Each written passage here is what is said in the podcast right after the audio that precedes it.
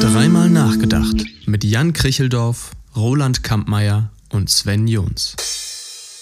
Können wir das so senden oder müssen wir das schneiden? Natürlich. Nein, das schneiden wir nicht. Immer raus damit, guck mal, Sven, unser Ziel muss ja sein, dass die uns irgendwann 5 Millionen überweisen, damit wir aufhören, diesen Podcast zu machen.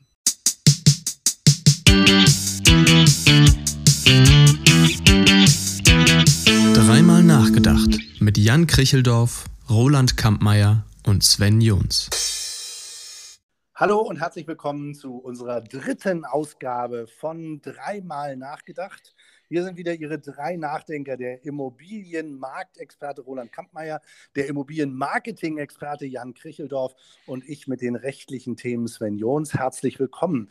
Heute ist unser Thema, warum sind Immobilienportale eigentlich nicht kostenlos? Jan Kricheldorf, warum sind eigentlich Immobilienportale nicht kostenlos?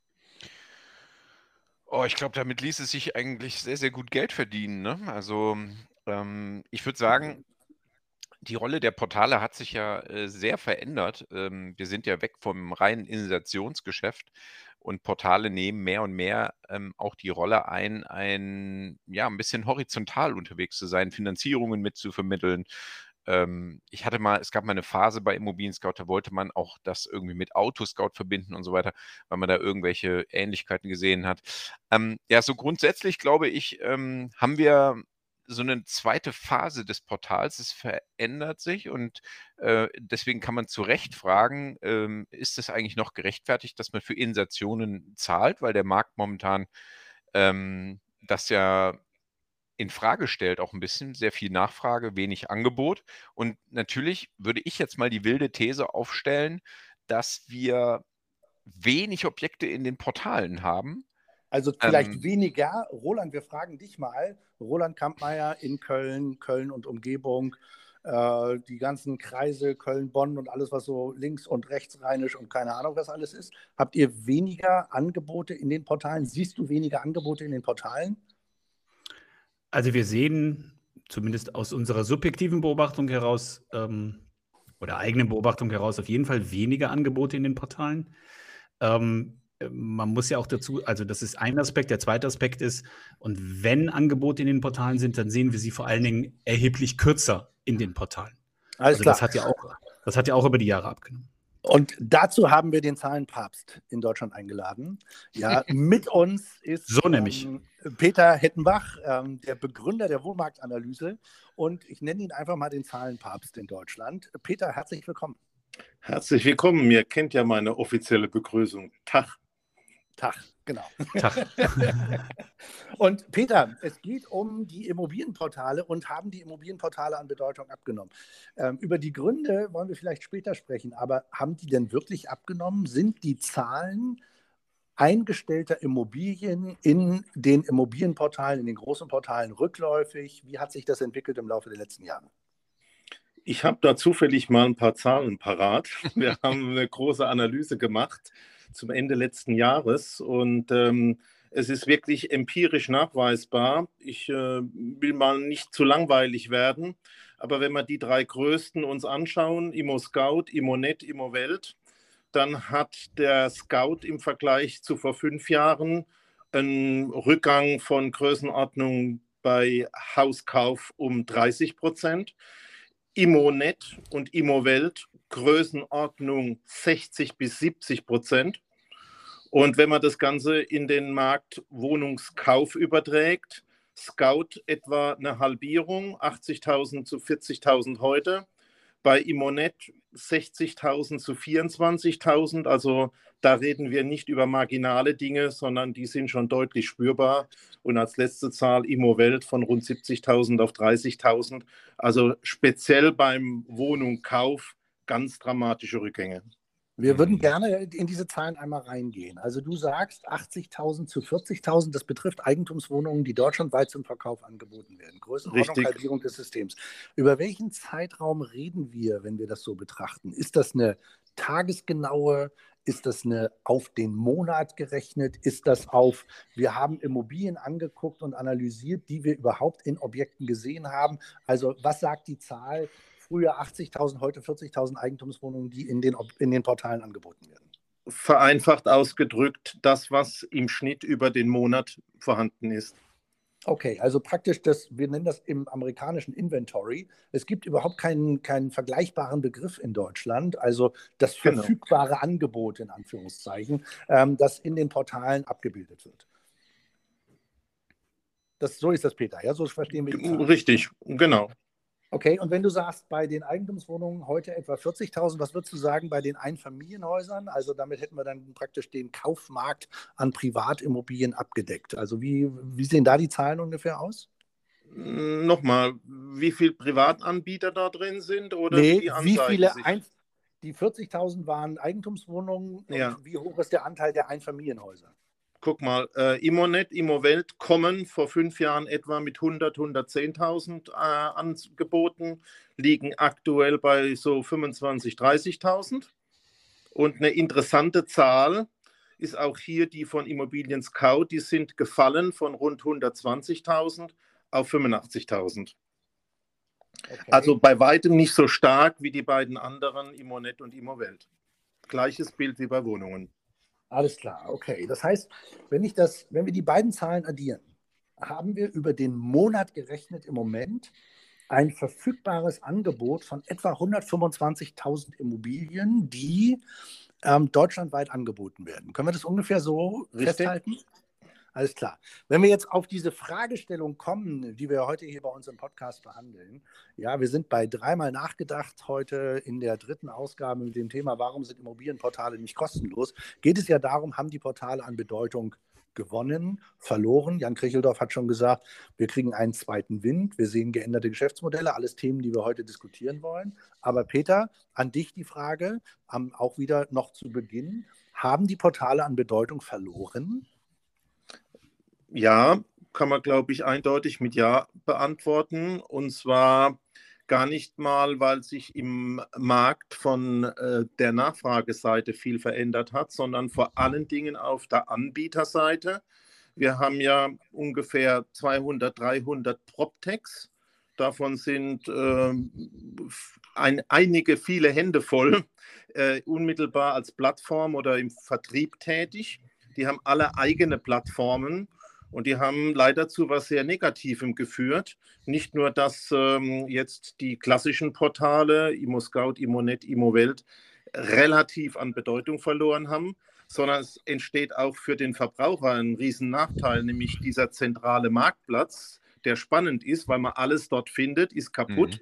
Und natürlich ist das auch eine Gefahr, dass die Nachfrager weiter erodieren, weil wenn man nichts findet, äh, sucht man was anderes.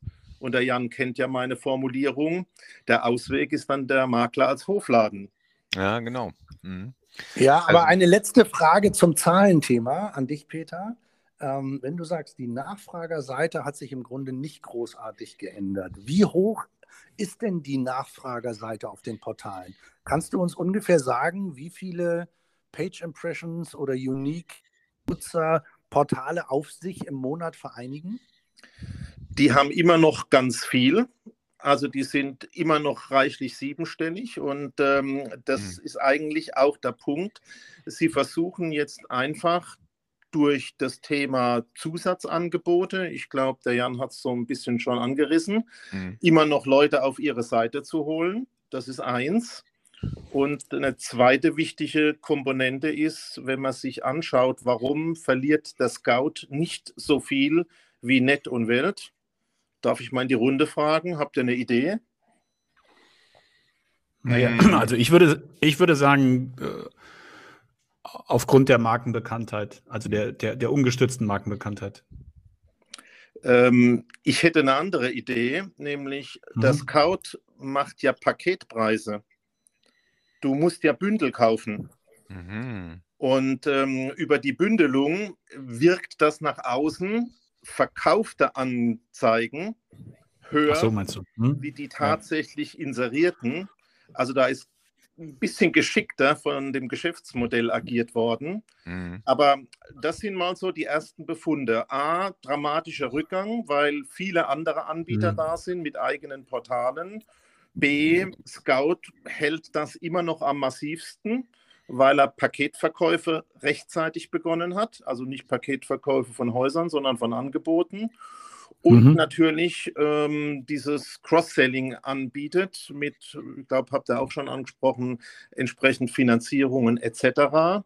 Mhm. Wobei interessant ist, weiß man auch aus Amerika, nur mit dem Basisgeschäft verdienen sie richtig Geld, mit Anzeigen.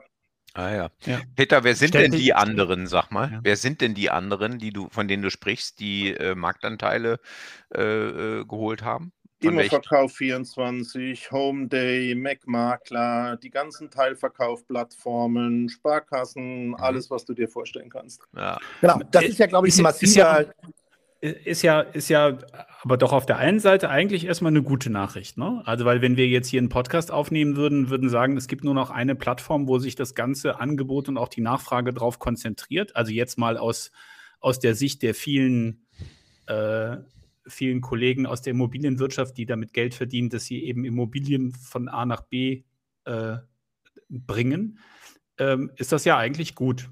Also wenn sich das so diversifiziert. Ähm, Für den ähm, Verbraucher für den Verbraucher ist es vielleicht nicht gut, ne, weil er halt nicht auf einer Plattform umfänglich bedient wird und deswegen mhm. zum Schluss ähm, vielleicht ein bisschen orientierungslos zurückbleibt. Also genau. Die Transparenz oder? geht verloren. Das ist ja aus meiner Sicht der Sinn eines Marktplatzes.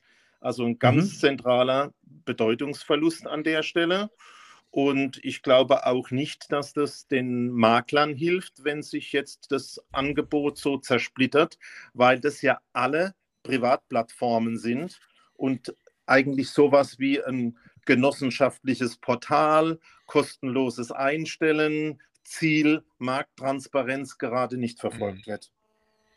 Genau, ich glaube, an dem Punkt sollten wir mal direkt einhaken und ähm, sollten mal sozusagen den zweiten Teil des Podcasts öffnen. Wir kommen ja der ähm, Thematik und betrachten die Thematik der sogenannten Plattformökonomie. Also wir haben die, das Hoch der Plattformen, die alles auf sich vereinen, hinter uns und scheinen es im Immobiliensektor gerade zu überleben. Also es hat sich ein deutlicher Shift ergeben, der sicherlich ganz viele unterschiedliche Gründe hat. Ja, also wir haben geänderte Provisionsmodelle, ähm, wir haben ähm, das, den, den Siegeszug der direkten Vermarktung von Immobilien über die eigene Webseite. Wir haben den Siegeszug der Agenturen, die den Maklerunternehmen erläutern, wie sie äh, direkt Immobilien äh, vermarkten können, ohne Portale zu nutzen. Wir haben sozusagen die Entwicklung ähm, gesehen oder sehen Sie gerade weg von der ähm, von dem zentralen von der zentralen Plattform. Hat sich die Plattform aus deiner Sicht, ähm, Dr. Peter Hettenbach, überlebt oder ist hier etwas im Gang, was sich auch wiederum wieder in Richtung der Plattform bewegt, ähm, weil nämlich diese ungeheure Nachfragemacht, die immer noch auf den Plattformen vorhanden ist, von den ähm, Maklerbüros zu wenig genutzt wird. Wie ist deine Einschätzung dazu? Also ähm, die Macht haben sie noch, ähm, weil die Verbraucher immer noch doch dort suchen. Also von der Seite klares Ja. Ähm, die schlafen natürlich auch nicht und haben auch Ängste und entwickeln ihr Geschäftsmodell digital weiter. Ähm, eine Idee, die wir ja beispielsweise in Amerika gesehen haben, sind diese iBuyer, also die ganze Häuser verkaufen, um sie dann wieder weiter zu verkaufen. Ich glaube, ähm, das Modell ist sogar in Amerika gescheitert, auch wenn der Hauptanbieter, der ist dort Kompass, also das ist sowas wie der Immobilien Scout oder Zillow äh, noch viel Geld verdient, äh, ist eigentlich klar, die haben nicht ein gutes Geschäftsmodell, sondern einfach einen guten Markt und wenn der vorbei ist, ist auch bei denen Schluss. Aber der interessante Punkt ist, äh, empirisch wissen die Portale, dass sie das Geld mit den großen, mit den erfolgreichen Maklern verdienen. Und das Spiel, was momentan läuft, heißt, die Leads, also die Anzeige oder die Antworten auf die Anzeigen zu veredeln, sehr zu veredeln, um sie dann für viel Geld an die wirklichen Number One-Makler zu verkaufen. Man möchte also in Zukunft mit weniger Makler mehr Einnahmen erzeugen, indem er die Leads qualifiziert. Dazu werden solche Dinge benutzt wie bei uns die Wohnmarktanalyse. Wir wollen den Weg ja nicht gehen, deswegen ähm, gibt es das Tool auch an der Stelle nicht auf einer Plattform. Ähm, aber der zweite wichtige Punkt, ähm, den man bitte an der, ich sag mal, Next-Level-Plattform sehen muss, ist, dass sie massiv versuchen, in das Verwaltergeschäft einzusteigen. Äh, in Deutschland vermietet äh, 24.de. also da versucht man vorne am Ende und zwischen den Prozessen, wo Immobilien verkauft, vermietet werden, ähm, ganz klar äh, reinzubekommen. Und das ist für mich das, was wir in den nächsten zwei, drei Jahren sehen werden. Da wollen wir gerne was einhaken. Ja, was ja auch. Gehen wir mal eben kurz an Roland und an Jan weiter, dieses mhm. Thema. Sind wir am Beginn der Konzentrationswelle hin zu größeren Maklerunternehmen mit höheren Marktanteilen in einzelnen Regionen, weil die Plattform sich gerade überwunden hat. Roland, wie würdest du das sehen? Also vielleicht noch eine Anmerkung zu dem, was Peter gerade gesagt hat, äh, vorweg. Dann versuche ich die Frage zu beantworten. Ähm, wir haben in Deutschland äh, ja einen ausgewiesen starken äh, Mietmarkt. Und insofern finde ich das ziemlich schlau, wenn sich eben Portale darüber Gedanken machen, wo sie zukünftige Geschäftsmodelle finden. Ähm, sodass es natürlich schon äh, richtig ist, wenn man darüber nachdenkt, wie man beispielsweise an diesem Vermietungsgeschäft in Deutschland, ähm, was ja ne, Eigentumsquote in Deutschland, glaube ich, overall ist irgendwo 46, 47 Prozent. Wenn ich aber in die großen Städte reingucke, dann bin ich irgendwo bei 20 Prozent, teilweise noch drunter. Das heißt, ähm, Vermietungsgeschäft ist ein wichtiges Thema und das wird bisher nicht so richtig vernünftig abgebildet. Insofern glaube ich, ist da echt eine große Lücke, äh, wo man versucht jetzt hineinzugehen.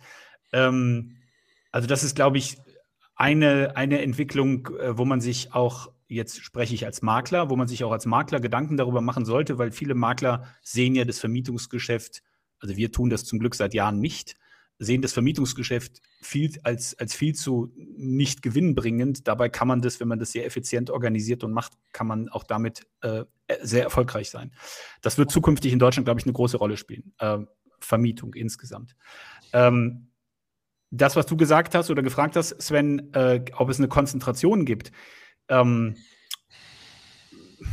würde ich mal so beantworten. Du hast neulich dir die Mühe gemacht, glaube ich, in einem Facebook-Post mal alle möglichen Zahlen auseinander zu rupfen, die es über ähm, Markt, äh, Immobilienmakler in Deutschland gibt. Genau, und, Anzahl und, der Maklerbüros in Deutschland und so weiter. Ja. Genau, ne? Und äh, also das sollte man auf jeden Fall, ähm, wen das interessiert, da mal nachlesen, äh, weil das ja ein ganz spannender Post war.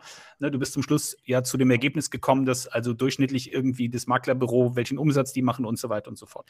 Ähm, und das war ja extrem nochmal unterstützend in, dem, in der Situation, in der wir in Deutschland schon was länger sind. Dieser Immobilienmarkt ist ja, was die Anbieter angeht, extrem fragmentiert. Also wir haben eben ganz, ganz viele kleinteilige Maklerunternehmen und ich glaube, die werden wir auch in Zukunft durchaus noch sehen. Ob die dann wirklich äh, kostendeckend arbeiten können, erfolgreich sind, das lassen wir jetzt mal dahingestellt sein. Aber wer sollen denn jetzt die Großen sein, die das konzentrieren? Also ein Engel und Völkers oder ähm, McMakler und Homeday und ein von Poll ähm, haben sicherlich ihre Relevanz, aber ich habe Peter beispielsweise da gut im Ohr, wenn, wenn wir uns immer mal wieder darüber unterhalten haben, wie viele Transaktionen gibt es in Deutschland und was ist dann der Marktanteil dieser, ähm, dieser Player. Ähm, und dann ist das im Verhältnis zur gesamten Anzahl von Transaktionen in Deutschland immer noch so, dass ich jetzt nicht davon sprechen würde, dass irgendwo gerade sichtbar jemand unterwegs ist, der ähm, es schaffen würde, ähm, äh, quasi ähm, beherrschend Marktanteile abzubilden. Genau, an dem mhm. Punkt sind wir noch. Genau, aber die Frage ist ja auch an dich, Jan ist das, was wir jetzt gerade besprochen haben, der Auftakt dazu, dass diese Konzentration einsetzt. Denn wenn der Markt stärker fragmentiert wird, weil äh, nicht mehr alles über das Portal abgebildet wird, ist das, bedeutet das nicht automatisch, dass derjenige, der eine stärkere Sichtbarkeit im Netz hat, Teile dieses Traffics, der bislang auf dem Portal geblieben ist oder gewesen ist, bei sich auffängt, was zu einer mhm. Konzentration beitragen könnte. Wie siehst du das, Jan? Mhm. Ich würde mal eine wilde Prognose abgeben, weil ich glaube, dass wir wilde gerade Prognosen so sind immer super, Jan, und du bist auch ja, immer super gut. in wilden Prognosen. also ich, ich würde mir sagen, äh, wir, wir, sind so am Beginn einer vielleicht tatsächlich neuen Ära. Ähm, ich würde sagen, ähm, wohin es führen könnte, wäre, ähm, dass wir mehr über Pooling reden werden. Das bedeutet, wenn wir also so eine Erodierung haben ähm, von, von verschiedenen Marktteilnehmern, die äh, eigene Marktplätze haben äh, und, und sich Tra also Peter sagte ja auch gerade, der Traffic ist momentan im Marktplatz noch groß, aber es ist nur noch eine Frage der Zeit, bis die Leute erkennen, dass sie dort ungenügend etwas finden. Und dann ist es eine Frage der Zeit, äh, bis die anderen Marktplätze sagen, guck mal, aber bei mir findest du. Und äh, wenn wir, ich glaube, es geht so, es wird so ein bisschen darauf hinauslaufen, dass wir so eine Art Franchisierung haben. Ja? Ähm, das heißt, wir haben äh, eine Menge von äh, kleineren, größeren Playern, ähm, die alle ihre Pools haben und ähm, es könnte interessant werden, wenn, wenn diese Pools vielleicht tatsächlich in einem großen Pool zusammenlaufen, weil ich glaube, dann ähm, wird der, der nächste Step sein, dass diejenigen äh, Geschäft machen, die eine starke Bindung zum Objekt haben. Also immer wenn ich eine starke Bindung zum Objekt habe, dann äh, bin ich doch der Herr darüber, wer ein- und auszieht. Und warum soll ich diese beherrschende Stellung aufgeben, wenn ich ähm, dem, äh, wenn ich schon ein, wenn ich mit dem, wenn ich den in meinem Portal habe, sozusagen, ja, wenn ich den mit allem versorgen kann, was er braucht. Ich kann ihn mit Finanzierungen versorgen, ich kann ihn mit äh, Immobilienangeboten portalübergreifend versorgen, aus meinem eigenen Netzwerk und, und, und. Also das könnte äh, so, eine, so eine Entwicklung geben, dass man versucht, äh, mehr und mehr Bindungen zum Objekt herzustellen, gar nicht mehr so zum, äh, zum Kunden, ja, weil der Kunde, also äh, Menschen ziehen ein und aus, aber das Objekt bleibt ja da und damit auch die gesamte Historie im Prinzip damit einhergeht, also Sanierungsstand, Grundrisse etc., all dieses Zeug. So, wenn ich ihm jetzt, also nehmen wir nur mal den Fall, ähm, wir, wir haben jemanden begleitet in, in der Leistungserbringung, einem Verkäufer. Wir haben den schön begleitet und so weiter, haben alles besorgt für ihn, Dokumente, alles ist schön. Jetzt kommt der Notartermin und jetzt äh, passiert doch Folgendes: Wir übergeben dem einen virtuellen Schlüssel, ja, dem, nämlich dem neuen Eigentümer. Und in dem Moment verändert sich der Markt, die Marktperspektive, weil jetzt sind wir raus aus der Leistungsbegleitung oder aus der Leistungserbringung. Jetzt sind wir wieder in einem ganz anderen Bereich, den, den plagen ganz andere Bedürfnisse. Aber wir sind immer noch nah dran. Also es geht nahtlos weiter. Wir geben dem die Finanzierung, wir geben dem Umzugsmöbelgeschäfte, ähm, was weiß ich. Und äh, wir können ihm über die Zeit der ersten fünf Jahre immer auch anzeigen, wie sich sein Vermögen verändert, weil wir alle Daten inzwischen äh, digital parat haben. Das heißt, wir können ihm immer permanent ein Abbild seines Objekts äh, geben. Und das, glaube ich, ist ein interessanter Punkt. An der, der Stelle machen wir mal schamlos Werbung und, für die Digicon, weil ja die Digicon 5.0 genau dieses Thema des After Sales und diese Berührungspunkte ähm, am 26. und 27. Da, April auch mit aufgreifen will. Wir da kommen wir, mal, ja, da kommen wir, da, da, kommen wir, Jan, ähm, weil was, was ähm, Sven, was Jan gerade gesagt hat, da kommen wir aber zu einem entscheidenden Punkt der, ähm, glaube ich, noch nicht so richtig gelöst ist. Also, die aus der Leistungserbringung raus, die Transaktion ist abgeschlossen, dann sind wir ja eben an diesem Punkt, dass eben die Immobilie äh, irgendwie in meinem Besitz ist und dann wird die verwaltet.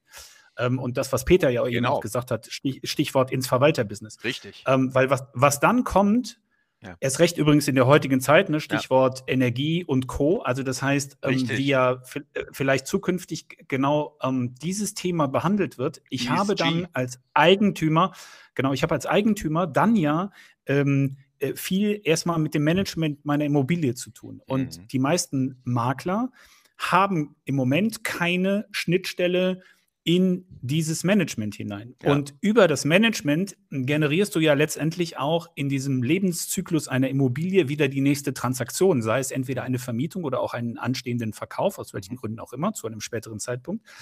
Und äh, insofern wird wahrscheinlich Plattformökonomie in der Immobilienwirtschaft in, in Deutschland, wenn es halt eben um die Transaktion geht, in Vermietung und Verkauf, bedeuten, dass du dir Gedanken darüber machen musst, wie du über die Leistungserbringung hinaus auch wirklich in der kompletten, also in diesem, in dem Leben der Immobilie eine Rolle spielst oder eben zumindest in, in der App oder wie auch immer das aussehen mag, für deine Expertise eine Rolle spielst und halt eben an der Pole Position bist, wenn es dann darum geht, diese Immobilie wieder ähm, äh, vielleicht an den nächsten Eigentümer zu übertragen. Lass doch Peter noch mal kurz dazu fragen, ähm, was er sagt zu dieser, zu diesem dezentralen Trend. Ja, weil im Prinzip ist es ja nichts anderes. Also wir hatten bislang immer so äh, diese, diesen Big Player, Immobilien Scout, ja, sehr zentral, äh, der alles, mehr oder weniger alles beherrscht hat, die drei Portale und äh, eBay Kleinanzeigen und so weiter. Und jetzt würden wir ja auch ähnlich wie bei der, wie bei den, äh, beim, bei der Energiewirtschaft äh, vielleicht einen Übergang zur Dezentralität haben, Peter. Ja, also ich würde euch gern, ähm, weil ich auch äh, dann mich verabschieden werde, noch zwei andere Gedanken gerne mit auf den Weg geben, die mir extremst fehlen. Ähm, ich glaube, ihr schaut ein bisschen zu arg durch die Maklerbrille und ich würde mal bitten, zwei Aspekte durchzuspielen. A, ich glaube, der Markt ländlich wird sich extremst unterscheiden von dem Markt urban. Die ganzen PropTechs und die ganzen Zentralisierungen und Digitalisierungen enden in der letzten Meile und die Strecke, die man auf dem Land in dem Landkreis machen muss, ist nicht zu digitalisieren. Deswegen glaube ich, es gibt einen starken Unterschied zwischen Stadt- und urbanen Regionen und eher ländlichen mit ganz anderen Profilen. Und ich glaube, man muss zum Zweiten auch extremst zwischen Miete und Kauf unterscheiden. Ich schließe mich da explizit dem Roland an, mhm. dass Mieten ein wichtiger Faktor wird. Ich persönlich würde in einem Szenario mit 60 Prozent dafür plädieren, dass wir noch mehr Miete kriegen. Mhm. Die Eigentumsquote in Deutschland sinkt.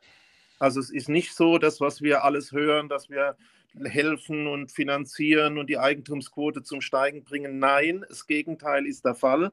Die Eigentumsquote sinkt. Das heißt, es entstehen immer mehr institutionelle, professionelle Eigentümer.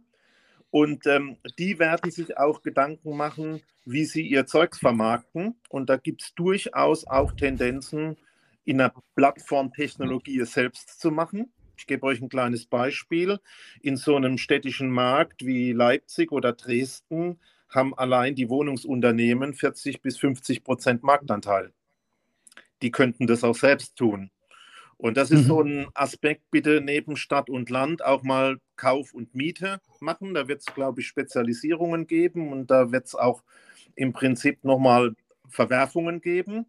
Ein interessanter Aspekt, ich will euch da jetzt nicht so durcheinander machen, den ich in der Plattformökonomie noch sehe, ist, dass ja jetzt begonnen wurde, in den USA zumindest Häuser zu kaufen, die Häuser sofort wieder weiter zu vermieten zu vermieten an Menschen, die sagen, ich will es eigentlich kaufen, aber ich habe jetzt noch nicht genug Geld, dann machen die sowas wie eine Kickback-Lösung und sagen, ein Prozent der Kaufsumme sparst du zusätzlich zur Miete im Jahr an, wenn du richtig gut bist, vielleicht auch zwei Prozent. Dann hast du nach fünf bis zehn Jahren zehn Prozent Eigenkapital. Und dann verkaufen wir dir die, die Immobilie noch einmal und ähm, so glaube ich, dass dieses viele Geld, was momentan auch im Markt ist, auch noch die Käufermärkte ein bisschen äh, beeinflussen wird und vielleicht auch die beiden Märkte Miete und Kauf zusammenbringt. Also schaut mal bitte auf die beiden Dinge noch. Und, mhm. äh, wir, und, wir und Sie sind weiterhin im Podcast dreimal nachgedacht. Unser heutiges Thema ist, sind Immobilienportale nicht kostenlos? Neben Jan Kricheldorf und Roland Kampmeier ist bei uns noch, den wir gerade verabschieden, Dr. Peter Hettenbach, der Begründer der Wohnmarktanalyse und frühere Chef des Instituts Innovatives Bauen. Peter, letzte Frage an dich. Warum sind Immobilienportale eigentlich nicht kostenlos? Das war ein geiles Geschäftsmodell. Ich hätte gern das Konto vom Immobilien Scout. Gute Antwort. Und du hast vorhin, und du hast vorhin zu Beginn des Podcasts gesagt, mit dem mit, dem, mit der Anzeige wird nach wie vor sehr viel Geld verdient. Wir glauben, und darüber reden wir jetzt im zweiten Teil, dann ohne dich, weil wir dich jetzt verabschieden und uns herzlich bedanken, dass du heute bei uns dabei warst. Vielen Dank an Dr. Peter Hettenbach. Bis ähm, dann, ich grüße euch alle und eure Zuhörer und wie immer auf eine gute Zukunft mit Immobilien. Ciao. Danke, Tschüssi. mach's gut, Peter. Danke, Peter. Uns, Tschüss. Uns interessiert ja im zweiten Teil des Podcasts jetzt, warum sind die Immobilienportale, also oder warum wird eigentlich so häufig kritisch über Immobilienportale nachgedacht, wenn da immer noch Millionen von Nachfragern ähm, auf Portalseiten vorhanden sind? Warum nutzen wir die nicht besser? Wir haben schon begonnen, darüber nachzudenken, dass sich natürlich auch das Geschäftsmodell der Portale etwas verändert. Wir haben uns schon Gedanken darüber gemacht, dass mit dieser Veränderung, also weniger Immobilien im Angebot, aber immer noch horrend hohe Nachfrager, ähm, dass dort auch sich wohl veränderte Geschäftsmodelle ergeben. Wir haben schon gesehen, dass alles das, was wir ähm, schon diskutiert haben, nämlich Verlängerung des Zugriffs ähm, der, des Interessenten, des Käufers, des Eigentümers von den Portalen bereits abgebildet wird. Dinge, die die Immobilienmakler noch lernen müssen. Aber wo geht es an der Stelle eigentlich jetzt hin, ähm, Roland, in Sachen Portal, wenn wir uns überlegen, da sind offensichtlich tierisch viele Leads, die man bekommen kann. Da sind offensichtlich tierisch viele Finanzierungen, Umzüge, sonstige Geschäfte, also Affiliate-Themen im Hintergrund. Wo ja. entwickelt sich das Portal eigentlich hin? Und kann ich als Immobilienmakler guten Gewissens sagen, Portale nutze ich nicht, ich mache alles über meine eigene Webseite. Wie siehst du das? Also dieser, diesen letzten Punkt, den du gerade genannt hast, das ist ja eine Glaubensfrage, ne? habe ich manchmal den Eindruck, ähm, wenn wir darüber diskutieren, vor allen Dingen in der Branche. Ähm, nutzt man ein Immobilienportal oder nutzt man das nicht? Äh, für mich hat das Immobilienportal eine gewisse Reichweite, die mir auch nach wie vor ähm, hilft, den einen oder anderen Kunden zu erreichen, ohne dass ich aber jetzt mir jeden Tag die Frage stelle, kann ich das auch ohne, sondern es ist ein äh, Vertriebschannel, wenn man so will, den wir betreiben.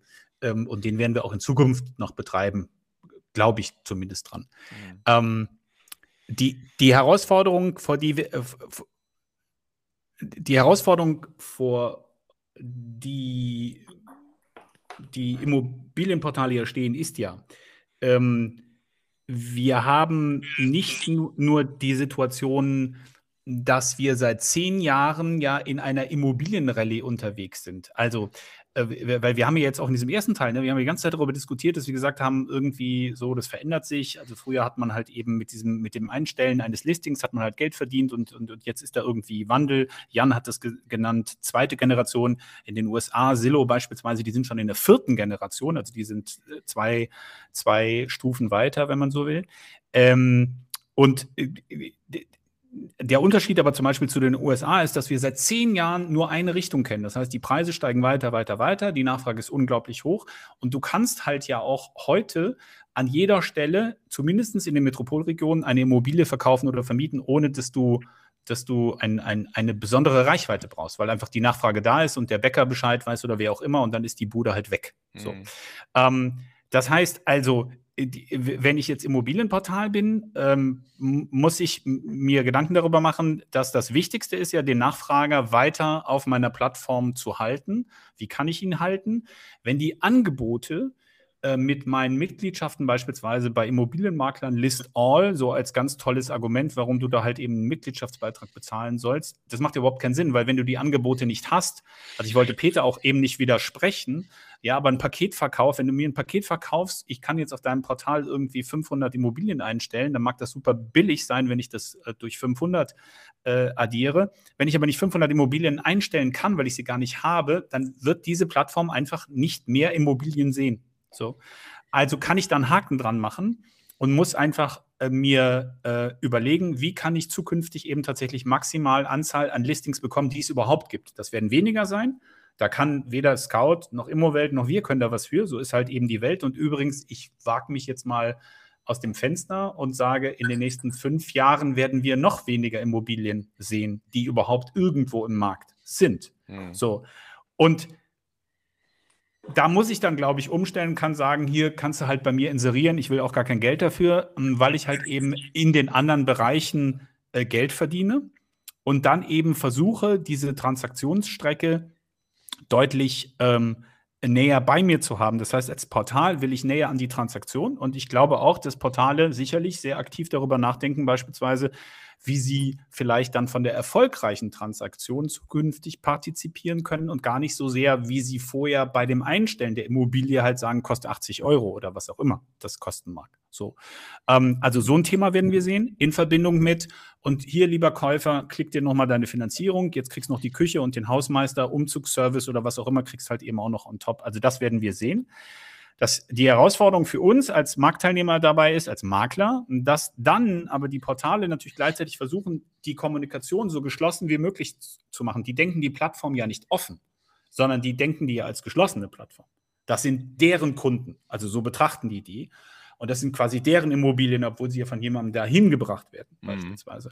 Und da, glaube ich, stehen wir uns dann alle wieder im Weg. Mhm. Also, solange wir dieses Modell nicht in irgendeiner Form vernünftig gelöst kriegen, mhm. ähm, bin ich mir ziemlich sicher, dass wir auch weiter so ein total fragmentiertes äh, Durcheinander in Deutschland sehen werden an Plattformen, die versuchen, sich gegenseitig die Leute abzujagen. Mhm. Und auch auf der Maklerebene, ich meine, wir machen doch inzwischen auch nichts anderes. Bei mir kannst du Immobilien kaufen, äh, wie im Vorverkauf für ein Konzert weil du dich vorher qualifiziert hast und ich sage, ich mache mit dir ein Pre-Sale zu einem Zeitpunkt X. Mhm. Da hat die Öffentlichkeit noch nichts von diesem Projekt oder von dieser Immobilie überhaupt erfahren.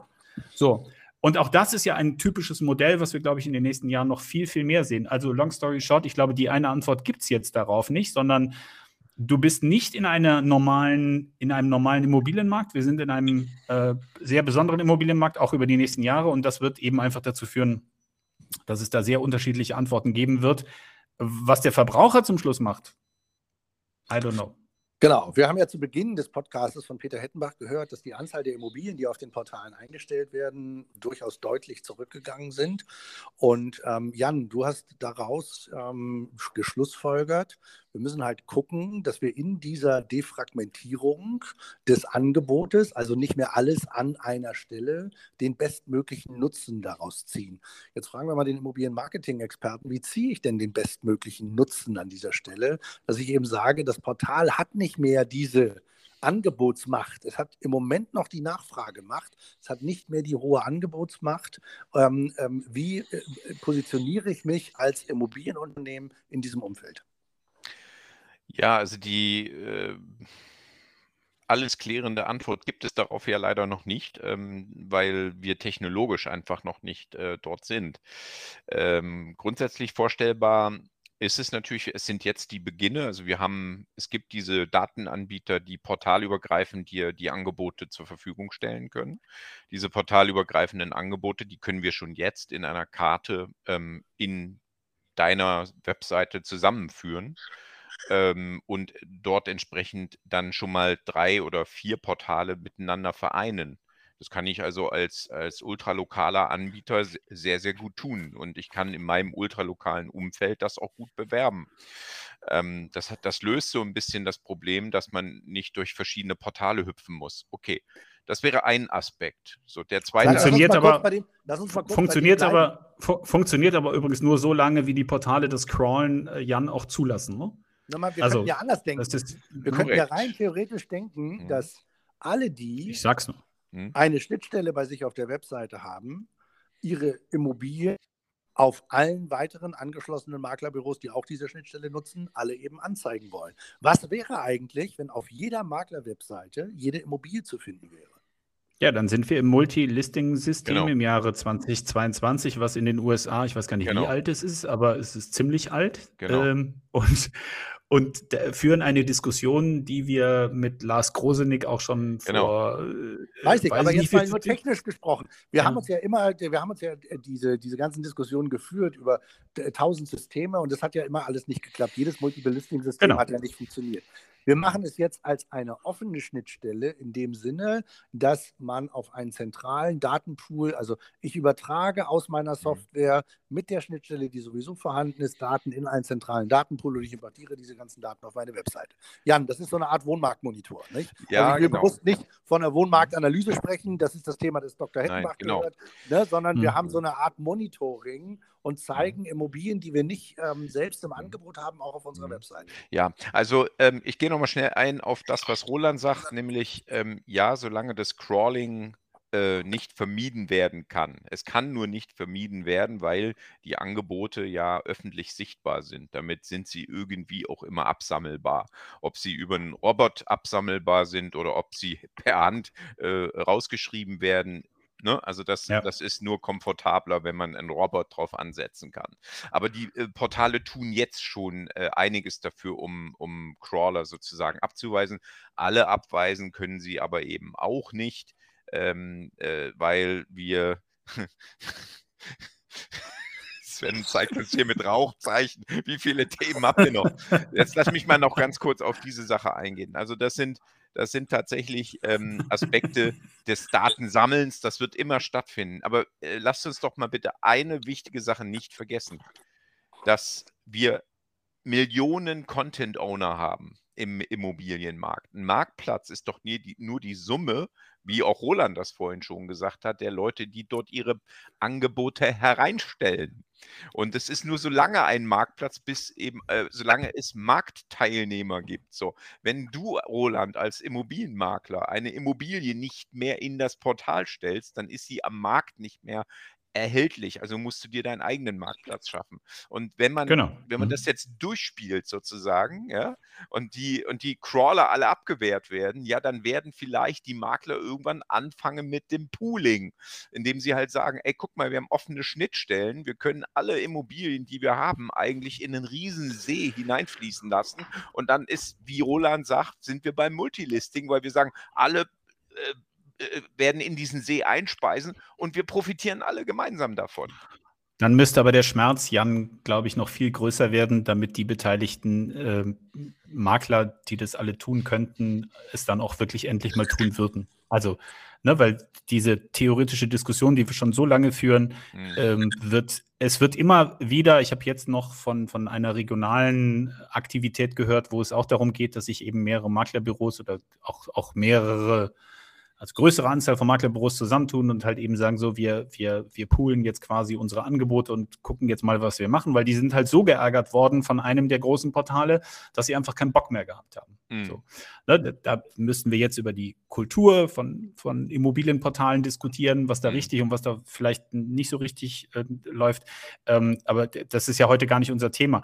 Ähm, und ich glaube auch, wir müssen, auch wenn ich Sven jetzt zum Wahnsinn bringe, wir müssen ja jetzt vielleicht auch nochmal auch noch mal die Perspektive wechseln. Also, ich habe eben diesen Immobilienmarkt erwähnt, der total außer Rand und Band ist und deswegen es äh, schwierig macht, ein, ein normales Geschäftsmodell, wie man vielleicht ein Silo äh, in den USA betrachten könnte, mit den typischen Hoch- und Tiefs eines Immobilienmarktes ähm, äh, äh, vergleichen könnte. So, das ist die eine Welt. Die zweite Welt ist der Verbraucher, also in einer immer stärker werdenden Digitalisierung.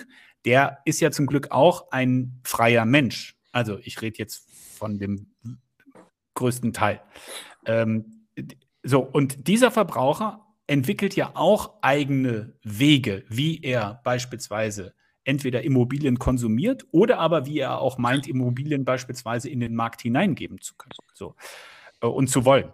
Und ähm, Hm. ich glaube auch, dass viele Modelle bisher deswegen nicht funktioniert haben, weil wir einfach zu schlecht sind, also das meine ich jetzt allgemein, zu schlecht sind in der ähm, wirklich die Bedürfnisse ähm, äh, eines, eines äh, Kunden so einzuordnen, dass wir auch die Angebote danach bauen. Also Jeff Bezos hat das mit Amazon perfekt hinbekommen oder äh, Uber ne? da, mit dem Use Case, aber vor allen Dingen eben Bezos mit, mit Amazon, weil es darum ging, am Anfang das, also der zieht das immer weiter nach oben und, und jetzt gibt es dann, weiß ich nicht, demnächst auch, oder aktuell gibt es, glaube ich, schon Amazon Logistics, weil jetzt machen sie das auch alles noch selber. Sie bieten es sogar schon jetzt für Dritte an und so weiter und so fort. Das heißt, Mhm. diese Plattform hat ja wirklich äh, ein, Ja. einen äh, e- extrem großen Effekt.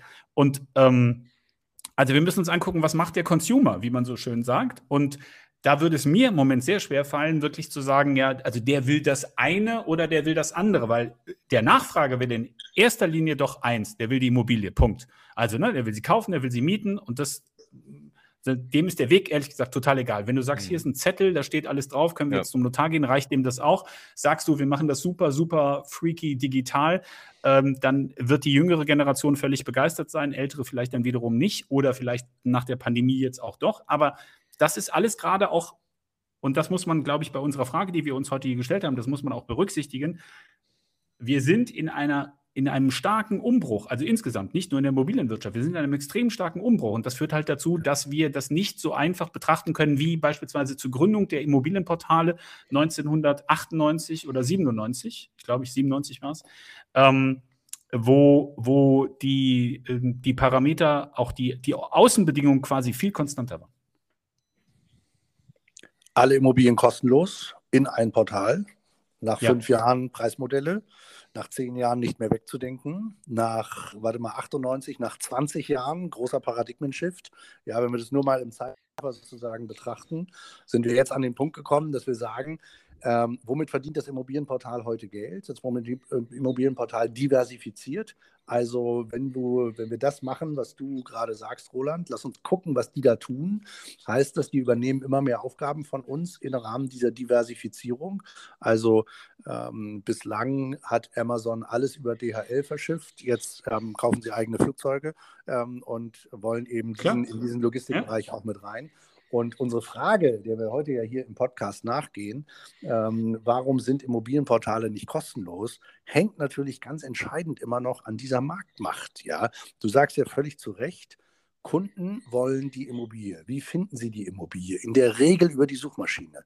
Wer investiert am meisten Geld innerhalb der Suchmaschine, damit der Kunde bei ihm derjenige hat die Marktmacht in Anführungszeichen. Und es ist nach wie vor so, dass in den gekauften Plätzen, die in den Suchmaschinen existieren, ähm, nach wie vor die Portale eben besonders stark sind, weil die Marktmacht, auch die finanzielle Kraft vorhanden ist, um den Consumer auf die, das eigene Portal zu lenken. Daran hat sich noch nichts geändert und daran sind auch, haben auch eben die kleineren Maklerunternehmen, die nicht endlose Budgets für Keyword-Optimierung, Suchmaschinenmarketing, eigene Anzeigen schalten, ähm, ähm, äh, mithalten können und wollen. Also sind wir an so einer Teilantwort angekommen. Ja, warum sind Immobilienportale eigentlich nicht kostenlos? Weil es immer noch eine horrende Nachfragemacht gibt.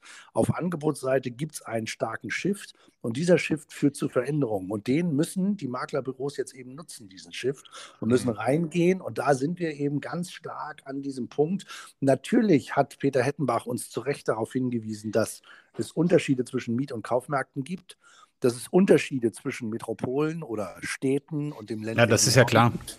Ne? Ja. Aber wir sind an dem Punkt, dass eben im Rahmen der Digitalisierung wir lernen müssen, den Consumer, der für uns interessant ist, an der Stelle abzuholen, wo er sich befindet. Und das ist nun mal halt digital. Und da müssen wir gucken, dass wir an noch mehr Stellen Veränderungen reinbekommen. Wie immer habt ihr beide das letzte Wort in unserem Podcast einmal nachgedacht.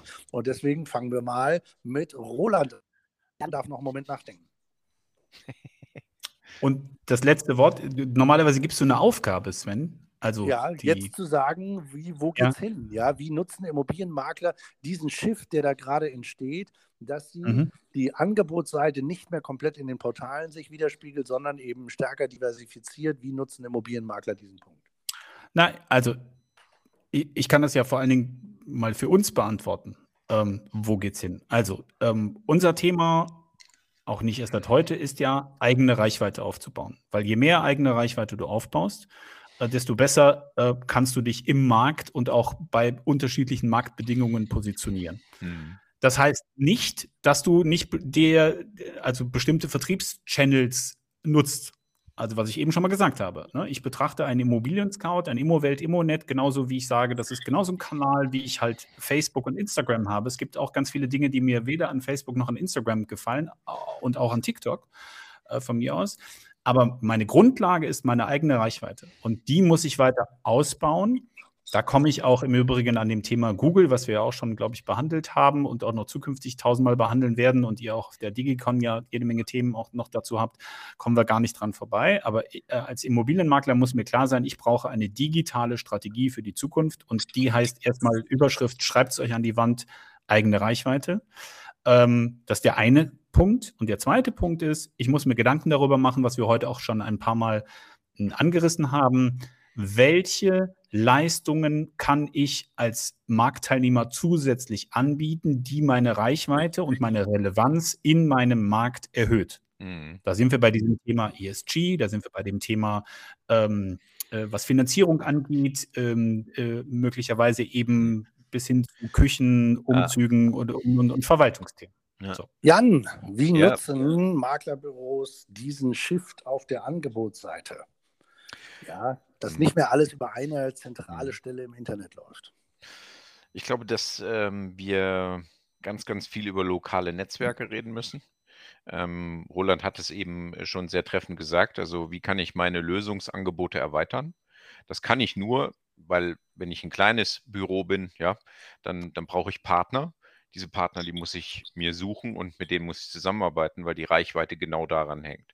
Also und es geht immer um lokale Reichweite natürlich. Ne? Also ähm, wenn jemand äh, eine gute Kooperation mit einem Möbelhaus hat, mit einem Pflegeheim, äh, mit Notaren und so weiter und so fort und so ein immobiliennahes Netzwerk entsteht, dann, dann äh, kann ich eben auch in meinem Bereich, in meiner Farm, wo ich unterwegs bin, äh, diese Reichweite auf mich ziehen und äh, dann dort eine marktbestimmende Position einnehmen. Und dann muss ich nicht im Portal, dann ist das Portal viel zu weit weg an dieser Stelle. Ja. Das war dreimal nachgedacht, der Podcast mit Immobilienmarktexperten Roland Kampmeier, Immobilienmarketing-Experten Jan Kricheldorf und mir Sven Jons. Wir hatten heute Dr. Peter Hittenbach vom Bauen zu Gast und wir sind der Frage nachgegangen, warum sind Immobilienportale eigentlich nicht kostenlos?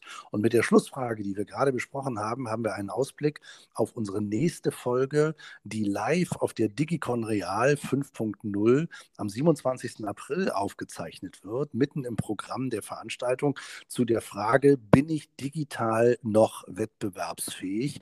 Übergeleitet und das Thema werden wir beim nächsten Mal vertiefen. Ich danke euch, wir danken Peter Hettenbach. Bis zum nächsten Mal. Tschüss. Tschüssi. Tschüss zusammen.